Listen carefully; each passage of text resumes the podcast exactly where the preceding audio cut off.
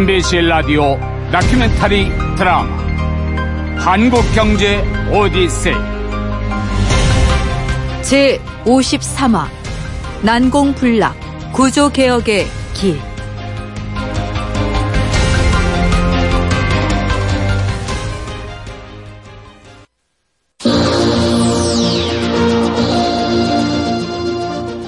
기아그룹 회생을 위해 투입됐던 진념 전 노동부 장관이 대통령 직속 기획예산위원장에 기용됐습니다. 진념 기획예산위원장은 재정 예산 업무를 훌륭히 수행한 경제 관료 출신이라는 점이 높이 평가됐다는 설명입니다. 예산 편성과 집행 과정에서의 자율과 책임 그리고 투명성을 확보하겠다. 1998년 3월 초순 초대 기획예산위원장의 진념 씨가 발탁됩니다. 진념 위원장은 경제관료 출신으로 노동부 장관을 역임한 뒤 김선홍 회장 퇴진 후 기아그룹을 맡아온 사람이었죠. 기획예산위원회는 김대중 대통령 취임 직전인 1998년 1월 1차 정부조직 개편과 함께 신설돼 공공부문 개혁을 주도하게 됐습니다.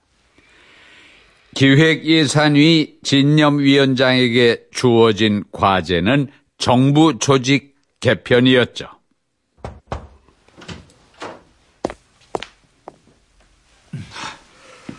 위원장님, 준비됐습니다. 그래? 어디 들어봅시다.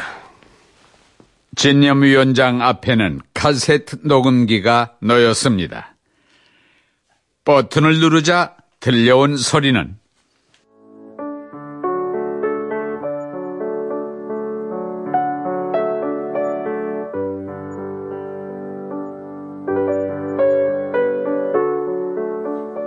잘 알려진 가곡 선구자의 피아노 반주였다.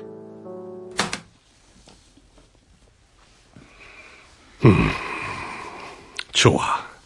가사는 아, 예. 아, 여기 있습니다. 경제의 위기 속에 아픈 소리 들릴 때 북악의 산자락에 달빛고이 흐른다. 반개혁의 세력 향해 활을 쏘는 개혁자. 무엇을 어찌해야 거친 꿈을 이루나. 이계식 정부개혁실장이 선구자 가사를 개사했습니다. 그래? 이참에 시인으로 데뷔해도 되겠구만. 아, 예. 아, 다른 사람들한테도 의견을 물었더니, 아, 내용이 가슴을 벅차오르게 한다고 좋다고들 했습니다. 그래. 이걸로 하지. 선구자 반주에 이 정도 가슴에는 반개혁 세력의 의지도 꺾을 수 있고, 우리도 충분히 전열을 가다듬을 수가 있겠어요. 그리고 며칠 뒤인 4월 말 어느 날 서울 수유동 크리스찬 아카데미 회관에서 열린 정부 개혁실 직원 첫 워크숍에서 20여 명이 이 노래를 합창합니다. 이 노래가 이른바 개혁가였죠. 과거 한 번도 시도해보지 못한 실험, 정부 개혁. 조직의 주요 간부가 모두 민간 전문가로 채워진 기획예산위원회. 그들에게 정부와 공기업 수술이 맡겨진 것입니다. 그리고 두 달쯤 뒤 효과가 나타나죠.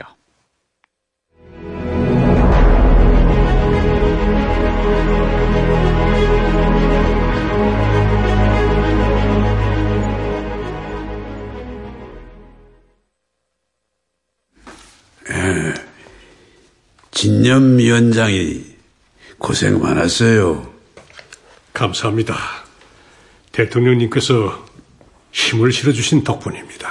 아닙니다. 아니에요.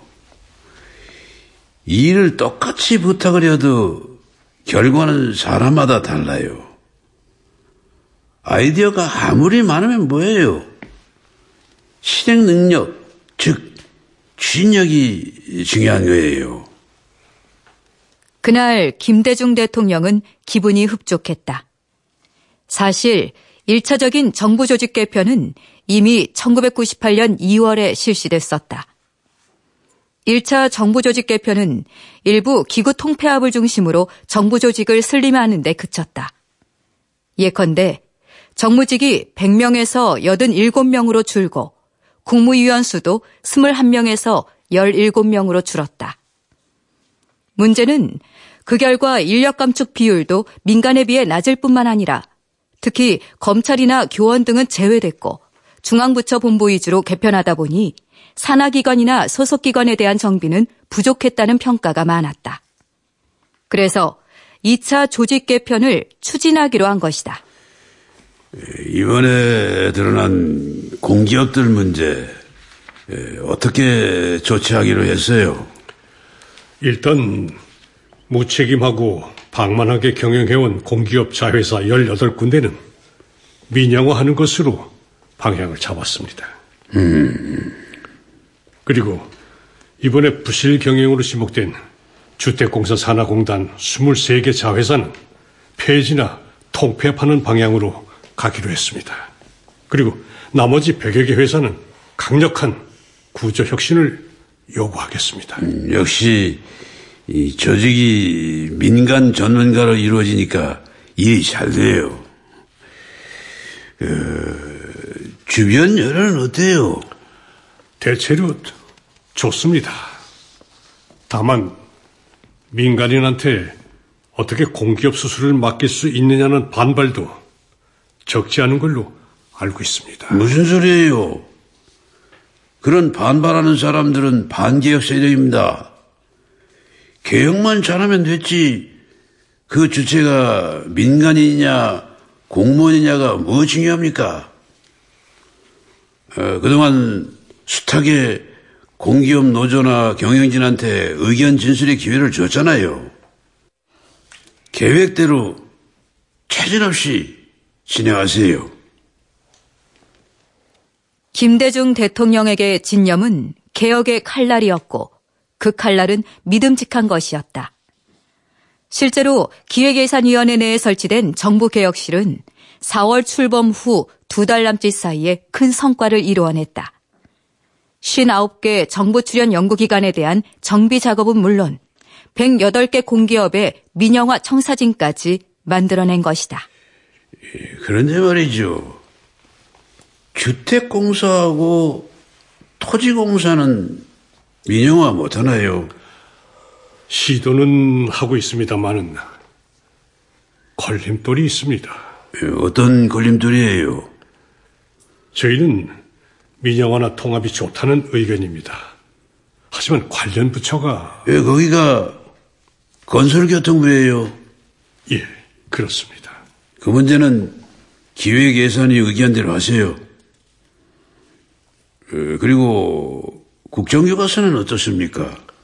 그 역시 교육부가 걸립니다. 교육부 의견이 뭐예요?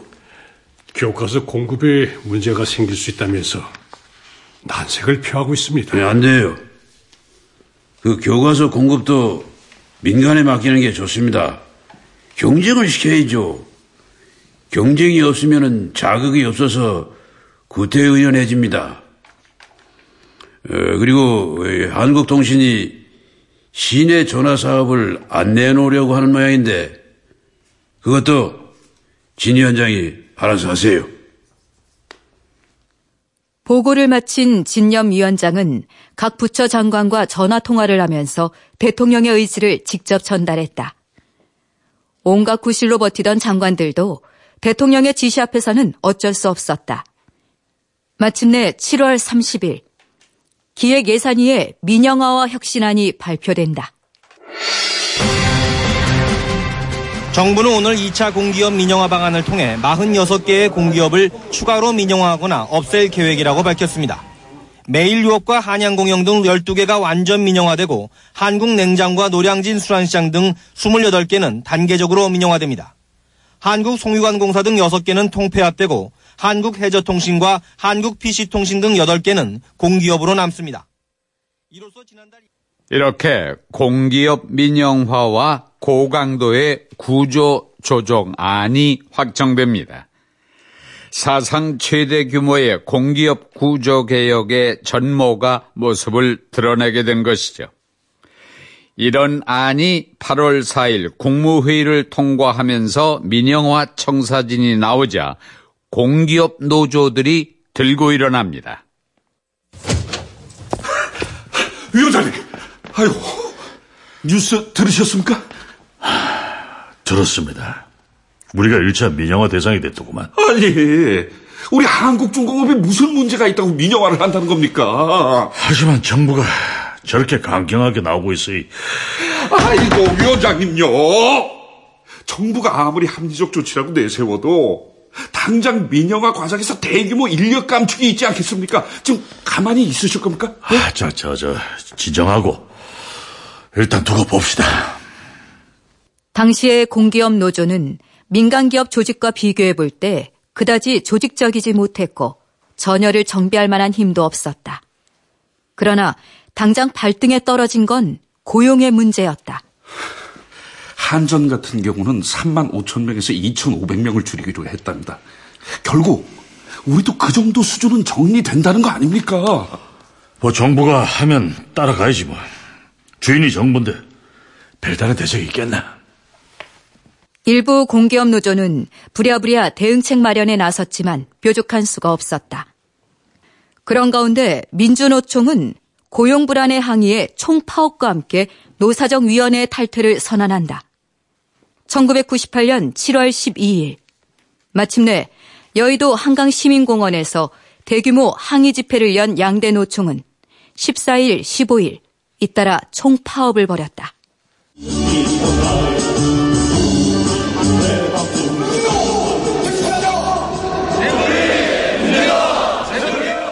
한국노총과 민주노총은 집회에 이어 공공부문과 금융부문의 파업을 강행하면서 기세를 올렸다. 정부와 노동계 간의 갈등이 고조되고 있었다.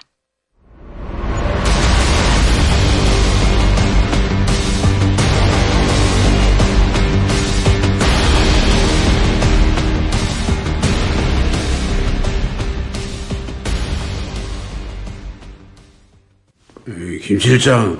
예. 오늘 또 양대 노총이 집회를 하고 파업하나요? 예, 대통령님. 정부의 정책 전환이 없는 한 계속한다는 입장입니다. 정책 전환은 없어요. 정부는 노사 어느 편도 들지 않겠고 굴복하는 일도 없을 겁니다. 시방 이 노동자만 희생하고 있는 것이 아니잖아요. 이런 문제를 많은 사람들이 알 수 있도록 널리 알리도록 하세요. 예. 예. 아니 그래도 언론사들을 통해서 홍보도 하고 그러고 있습니다만 홍보만으로는 충분하지 않을 것 같습니다. 정부도 할 만큼 했어요. 예, 앞으로 남은 건 노동계가 노사정위원회에서 협의하는 것 뿐입니다. 문은 거기뿐이 안 열려 있어요. 그렇게 평행선을 달리던 정부와 노동계는 제2차 총파업 직전에 극적으로 타협점을 찾습니다. 정부가 한 걸음 물러서면서였죠. 공기업 민영화를 포함한 구조 조정안을 향후 노사정위에서 충분히 논의하겠다고 한 것입니다. 그에 따라 7월 27일 양대 노총이 노사정위에 복귀함으로써 공기업 민영화에 대한 노동계 반발은 일단 수면 아래로 잠복합니다. 그러나 당시 촉발됐던 노동계 파업은 공기업 민영화의 발목을 잡는 조폐공사 파업 사태로 이어지죠. 사정은 이렇습니다. 50% 삭감 철회하라! 철회하라! 철회하라! 노조원 복리 후생비 30% 삭감 철회하라! 철회하라! 철회하라! 단결 투쟁! 1998년 8월 4일 한국조폐공사 강희복 사장은 기획예산위원회에 공기업 2차 민영화 및 경영혁신 계획에 따라 조치를 취한다. 즉 임금 50% 삭감을 추진하면서 8월 노조원 복리후생비를 30% 삭감해 지급한 것이다.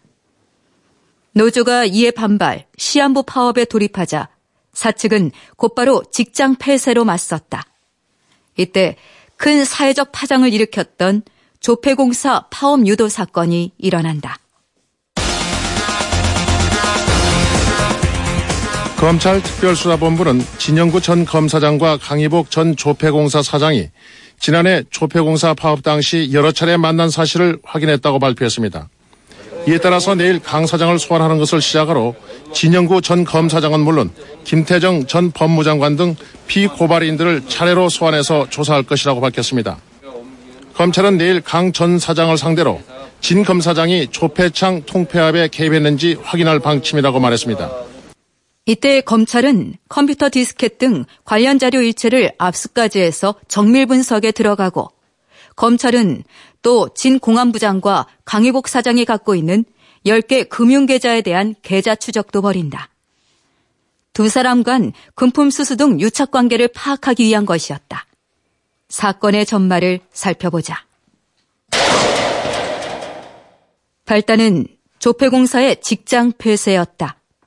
그러나 노조의 파업이 계속되자 네, 조폐공사 사장입니다. 안녕하십니까. 대검 공안부장입니다. 어우, 예, 안녕하십니까. 아유, 어쩐 일이십니까? 소식 들었는데 정신 없으시겠습니다. 아, 예. 아, 일단 직장 폐쇄 조치를 했는데도 시위는 계속되고 있습니다. 노조 요구가 뭡니까? 뭐 단순합니다. 구조조정하지 말라는 겁니다. 인원 삭감하지 말고 월급도 깎지 말고 복지 비용 줄이지 말고 뭐 이런 것들입니다. 음, 그 정부에서도 꽤 걱정이 큰데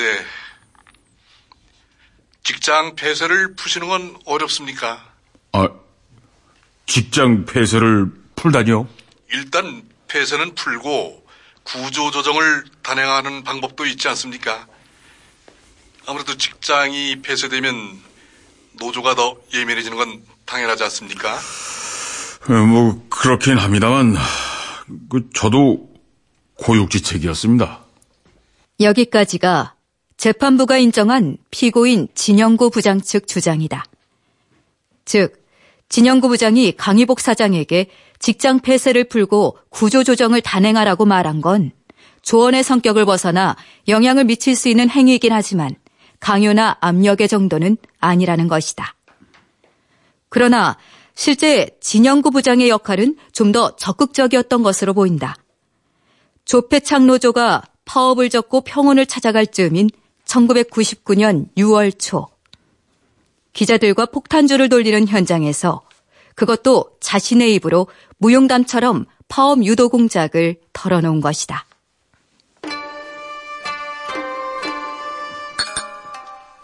오후 4시경 대검 청사 인근 일식집에는 당시 파문의 당사자인 진영구 대검 공안부장과 대검 출입기자 몇 명이 함께하고 있었다.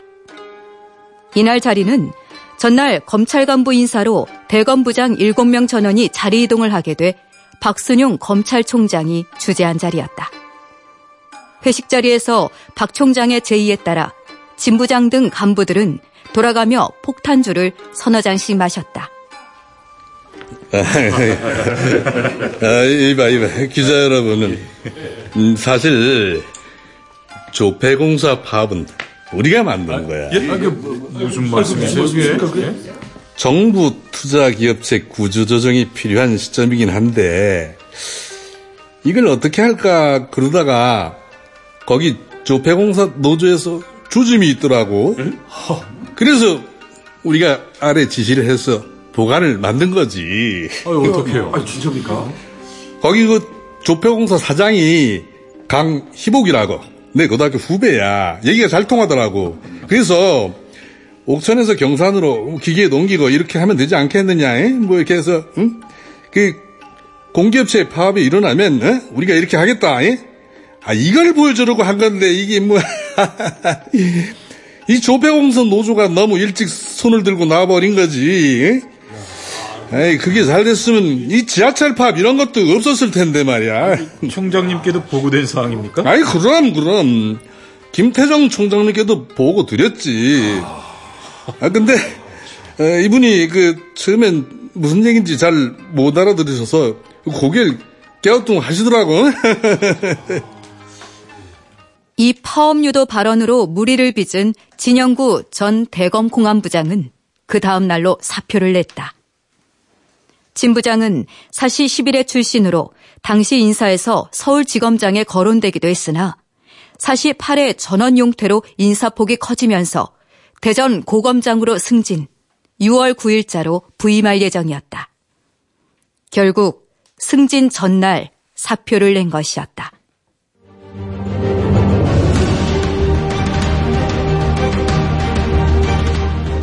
MBC KDI 공동 기획 다큐멘터리 드라마 한국경제 오디세이 잠시 후 제53화 난공불락 구조개혁의 길 2부가 이어집니다.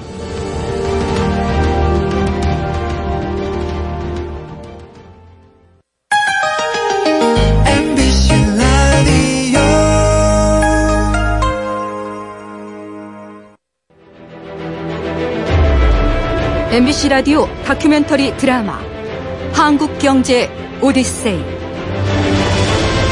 제 53화 난공불락 구조개혁의 길 2부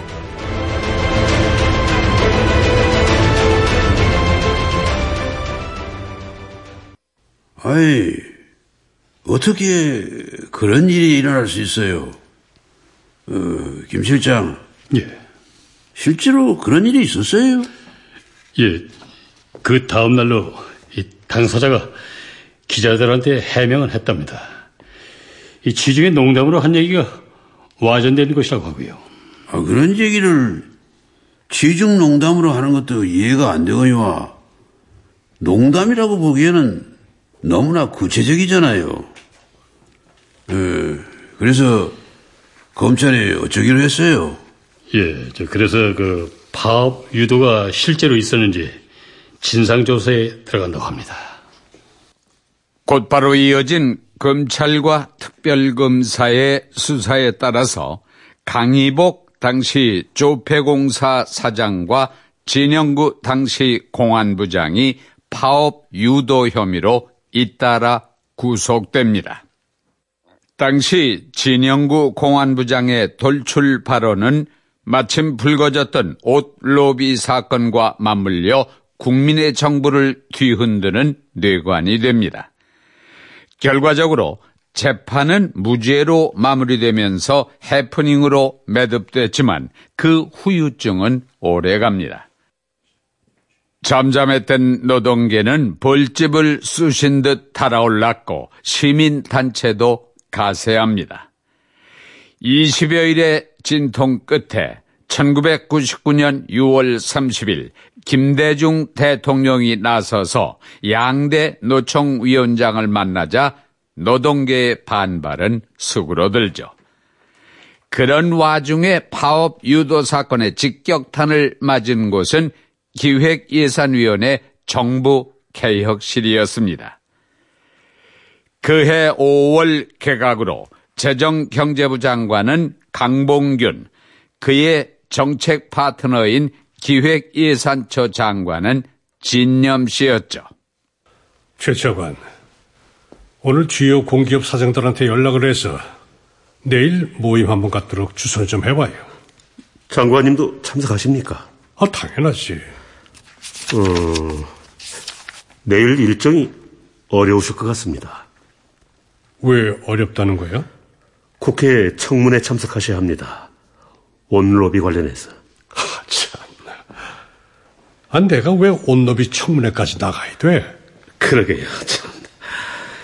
이 국회에서 증인 채택을 해서 출석 요청을 했으니 안 나가실 수도 없고, 현장 보시고 대응 논리 준비를 위해서 참석하셔야 합니다. 내일 모레는? 어, 모레는 파업 유도 사건 청문회 있습니다. 아니, 뭐야? 나 참네. 온로비 사건에, 파업유도 사건에, 국회 청문회만 줄창하고 있으니 아니 무슨 일을 할 수가 있어? 온 로비와 파업 유도 사건으로 기획 예산위는 6개월 동안이나 개점 휴업 상태였다. 자료와 대응 논리를 준비하랴 이리저리 불러다니랴 정신이 없었다. 청문회는 그렇다 치고 최 차관 요즘 공기업 분위기 어때요? 공기업은 물론이고 관련 부처까지 눈치 보기가 극에 달한 것 같습니다. 무슨 눈치를 봐? 노조 때문이죠. 노조? 예. 아무리 개혁에 적극적이었던 장관이나 공기업 사장이라 하더라도 노조에 잘못 보였다간 큰 코 다칠까 봐서죠. 아무리 최근에도 우리 기대대로 움직이지 않는 분위기입니다. 실제로 1999년 6월 발생한 파업 유도 사건은 공기업 개혁의 치명타가 됐다. 그로 인해 당시 검찰총장이 퇴임하고 공공노조의 기는 살아났다. 당연히 노조의 반발은 거세졌고 여론도 기류가 바뀌었다.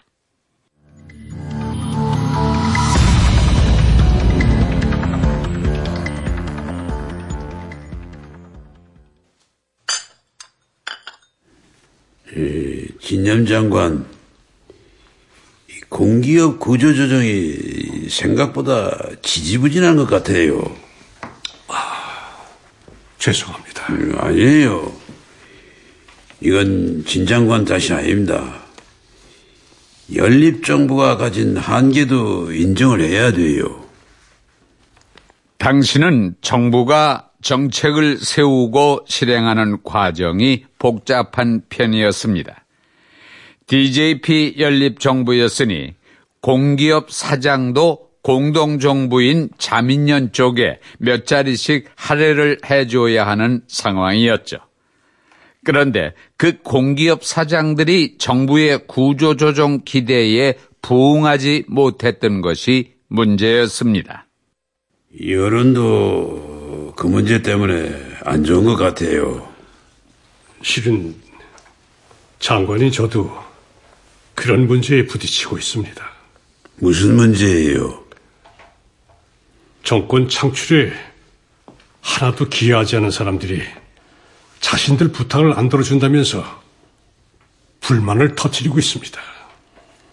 장관을 바꿔야겠다는 얘기까지 나오고 있습니다. 실제로 제가 들은 적도 여러 번 있습니다. 그래요. 앞으로는 진 장관 말 안 들으면 나가 합니다. 직접 사장들 불러서 말하겠습니다. 나온 김에 공기업 사장단 소집하고 관련 국무위원과 수석들도 배석도록 하겠습니다. 감사합니다, 대통령님. 공기업 구조조정 문제는 해당 기업 사장들만의 문제가 아니었습니다. 정치권까지 걸림돌이었죠. 그해 10월 열린 국회 산업자원위에선 야당은 물론 여당 의원들까지 이구동성으로 민영화 반대편에 서게 됩니다. 이듬해 총선을 앞둔 산자위 소속 의원들이 공기업 노조의 반발을 의식해 이를 심의조차 안 한 것이죠. 결국 한전 민영화법은 본회의에 올라가 보지도 못한 채 자동 폐기되고 전반적인 민영화의 후퇴로 이어집니다. 그 연장선에서 한국 중공업 문제가 터집니다.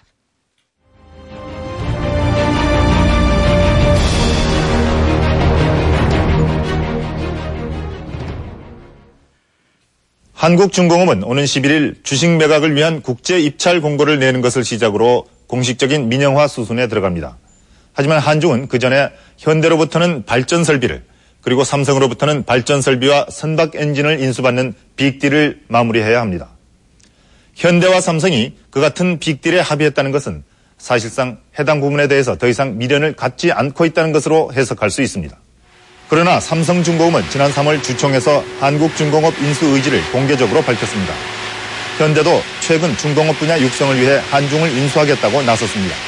두 그룹이 애초부터 빅딜의 뜻이 없었거나 아니면 처음부터 한중 인수를 마음먹고 빅딜 논의에 임했을 가능성이 있음을 보여주는 대목입니다. 1999년 5월부터 한국 중공업을 놓고 현대와 삼성이 인수 다툼을 벌입니다. 그리고 그해 11월 삼성, 현대, 한국중공업 3사가 발전 설비와 선박용 엔진 사업 부문을 한국중공업에 합친다는 빅딜 합의를 발표합니다. 한국중공업 노조는 이를 민영화를 위한 각본이라며 무기한 파업으로 맞서죠. 당시 그런 조치는 예민해 있는 노조를 자극하기에 충분한 빌미였습니다.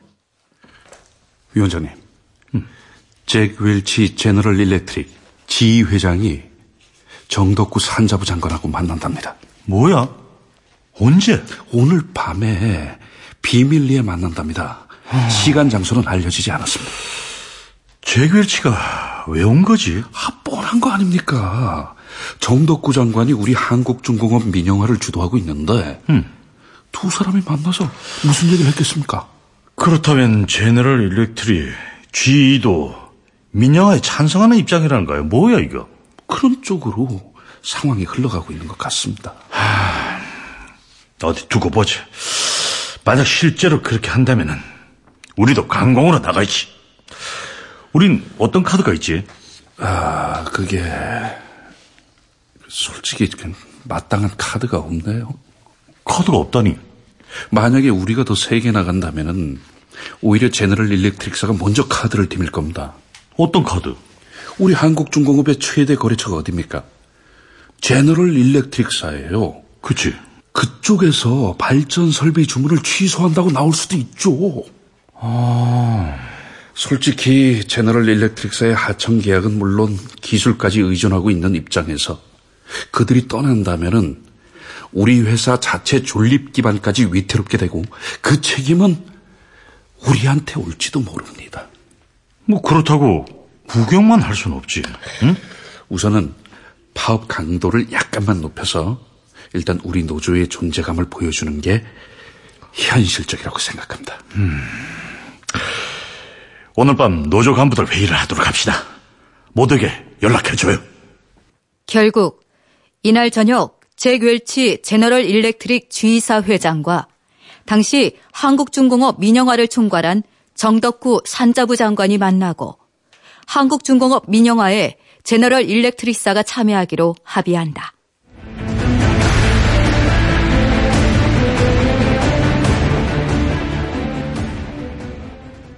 한국중공업 파업 44일째인 12월 23일경 정덕구 산자부 장관의 집무실.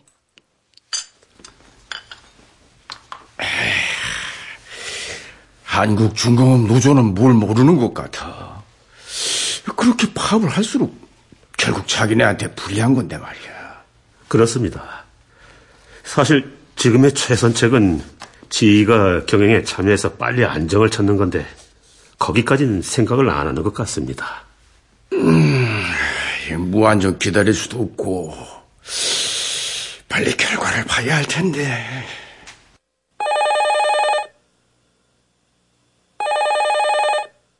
한국중공업 상황으로 노심초사하는 정덕구 산자부 장관에게 전화를 걸어온 사람은 김대중 대통령이었다. 예, 전화 바꿨습니다, 대통령님. 한국중공업 노사협상은 어떻게 돼가요? 에, 노조 파업은 계속되고 있고 사측은 관망하고 있습니다. 아, 그렇게 지지부진하면 못 써요. 칼을 뺀 김에 밀어붙여야지요. 예, 어렵습니다만 해를 넘기지 않도록 최선을 다해보겠습니다. 네, 그래요. 어떤 방법이 좋을까 혼란이 올 때는 전공법이 가장 빠르고 합리적이에요. 잘 알겠습니다. 다른 부분에 비해 공공개혁이 부진하다는 비판 여론이 많아요. 한국 중공업 문제 연말은 안 넘어가도록 확실히 하세요. 대통령은 단호했다. 장관님, 네. 대통령께서 뭘 하십니까? 간단해요. 전공법으로 가라시오. 음, 그 방법뿐입니다. 더 이상 밀리면 안 됩니다, 장관님. 정덕구 산자부 장관은 절박한 상황이었다.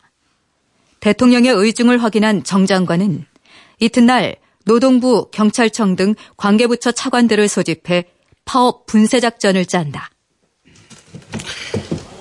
이번에 정리돼야 합니다. 우리가 언제까지 질질 끌려갈 수 없어요. 경찰 병력을 정문 앞까지 진출시켜서 무력 시위를 벌이게 하고 종교계와 노동계 인사를 동원해서 온건파 노조원들을 회유하는 방법으로 추진해 봅시다.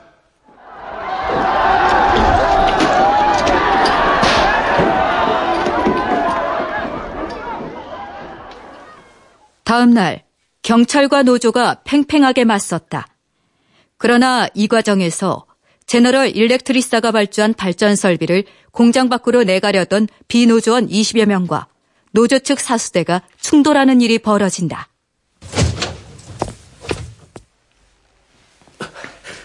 장관님, 방금 들어온 소식입니다. 발전 설비를 공장 밖으로 내가려던 비노조원 20여 명과 노조 측 사수대가 충돌했답니다. 그래. 지공끼리 그렇게 된 거야. 예. 뭐 경미한 충돌 상황이 발생하긴 했는데 노조 측이 가해자 쪽이어서 이 분위기가 우리한테 불리하지는 않을 것 같습니다. 그렇지. 이제부터 여론은 우리 편이야. 실제로 그날의 충돌 사태로 노조 지도부에 대한 비판 여론이 높아졌다. 노조는 결국 다음 날부터 협상 테이블에 앉았고 민영화 동의서에 서명한다. 하마터면 꺼질 뻔했던 공기업 민영화의 불씨는 이렇게 되살아난다.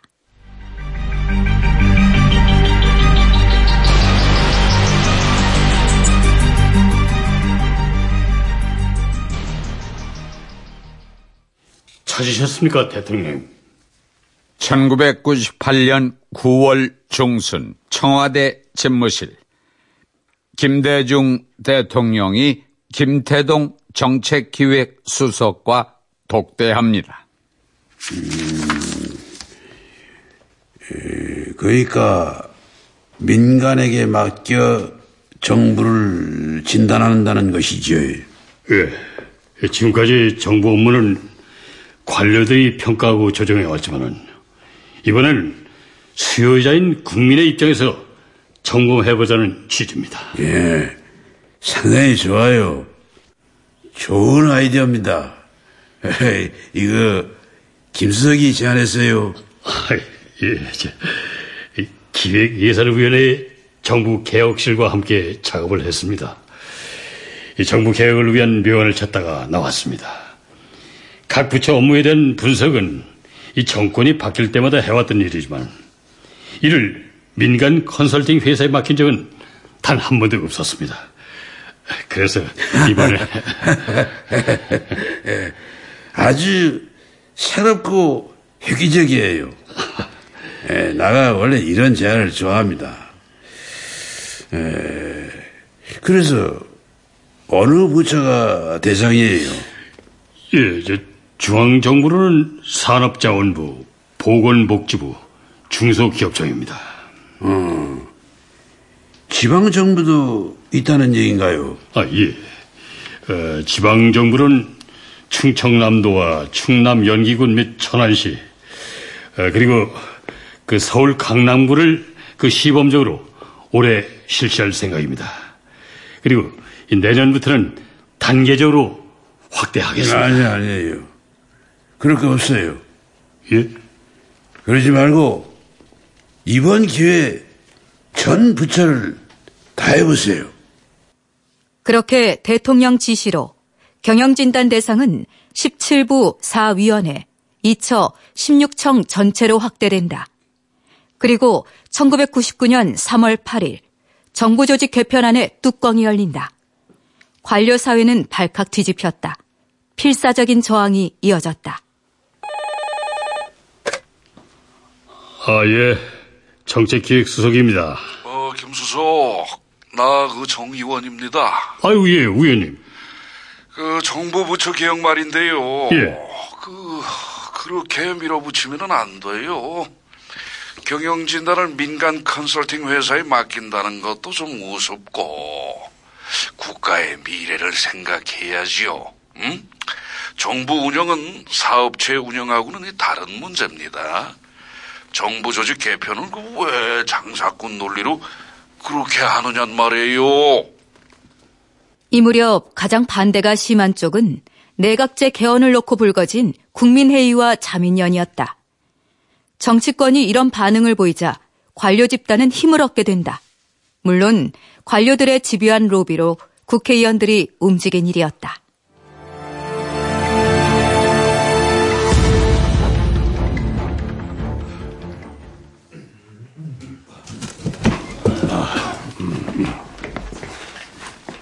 (1999년 3월) 김대중 대통령이 주재한 국무회의. 김 대통령과 김종필 국무총리, 진념 기획예산처 장관을 비롯 각 부처 장관들이 동석했다. 장관들은 우선 진념 장관을 집중 성토했다. 어, 이번 정부 조직 개편이 음, 과연 개선인지 계약인지 모를 정도입니다. 제고 바랍니다. 일각에서는 진 장관이 칼자루를 쥐고 너무 개념 없이 흔든다는 말도 나옵니다. 각 부처의 반대가 심해요. 조직 개편은 하더라도 시간을 충분히 두고 하는 게 어떻겠습니까? 예? 어, 그래도 예, 괜찮네. 어, 그 신중히 하는 게 좋겠습니다. 각 부처에서 개별적으로 충분히 나올 수 있는 의견인 줄 압니다. 그러나 이런 일일수록 빨리 해치우는 게 좋습니다. 어, 그건 현실을 모르는 탁상공론식 재단이라고 봅니다. 현장의 대체적인 반응입니다. 아, 예, 그렇습니다. 이 신중해야 합니다. 그쵸, 신중해야 에, 어떻게 그렇게 에. 합니까, 그거를. 가만히 있어봐요. 듣고 있던 대통령이 교통정리에 나섰다. 에, 이, 나는 이 사안에 대해서 이렇게 생각해요. 빨리 하는 것도 중요하지만 속도보다 결과가 더 중요합니다. 그러니까 예, 기획예산위원장은 총리와 상의해 국무위원 간담회 당정 협의를 충분히 거친 뒤 안을 만들어주세요. 1999년 3월 23일 결국 정부는 알맹이가 거의 다 빠진 2차 정부 조직 개편안을 발표합니다. 그리고 이틀 뒤 읍면 동을 2001년까지 폐지해 지방 공무원을 3만 명가량 줄이겠다고 했던 계획까지 백지화한다고 밝힙니다. 작지만 강한 정부를 만들겠다던 DJ의 정부 조직 개편은 이렇게 난공불락의 길을 걸었던 것이죠.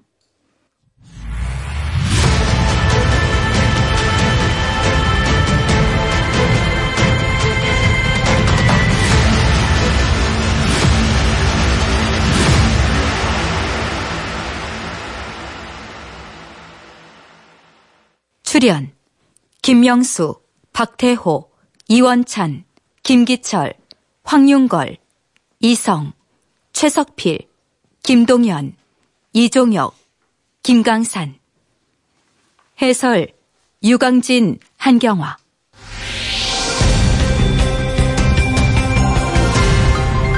MBC KDI 공동 기획 다큐멘터리 드라마 한국 경제 오디세이. 제 53화 난공불락 구조 개혁의 길. 극본 조수연 기술 최만식 음악 효과 차석호 연출 이승곤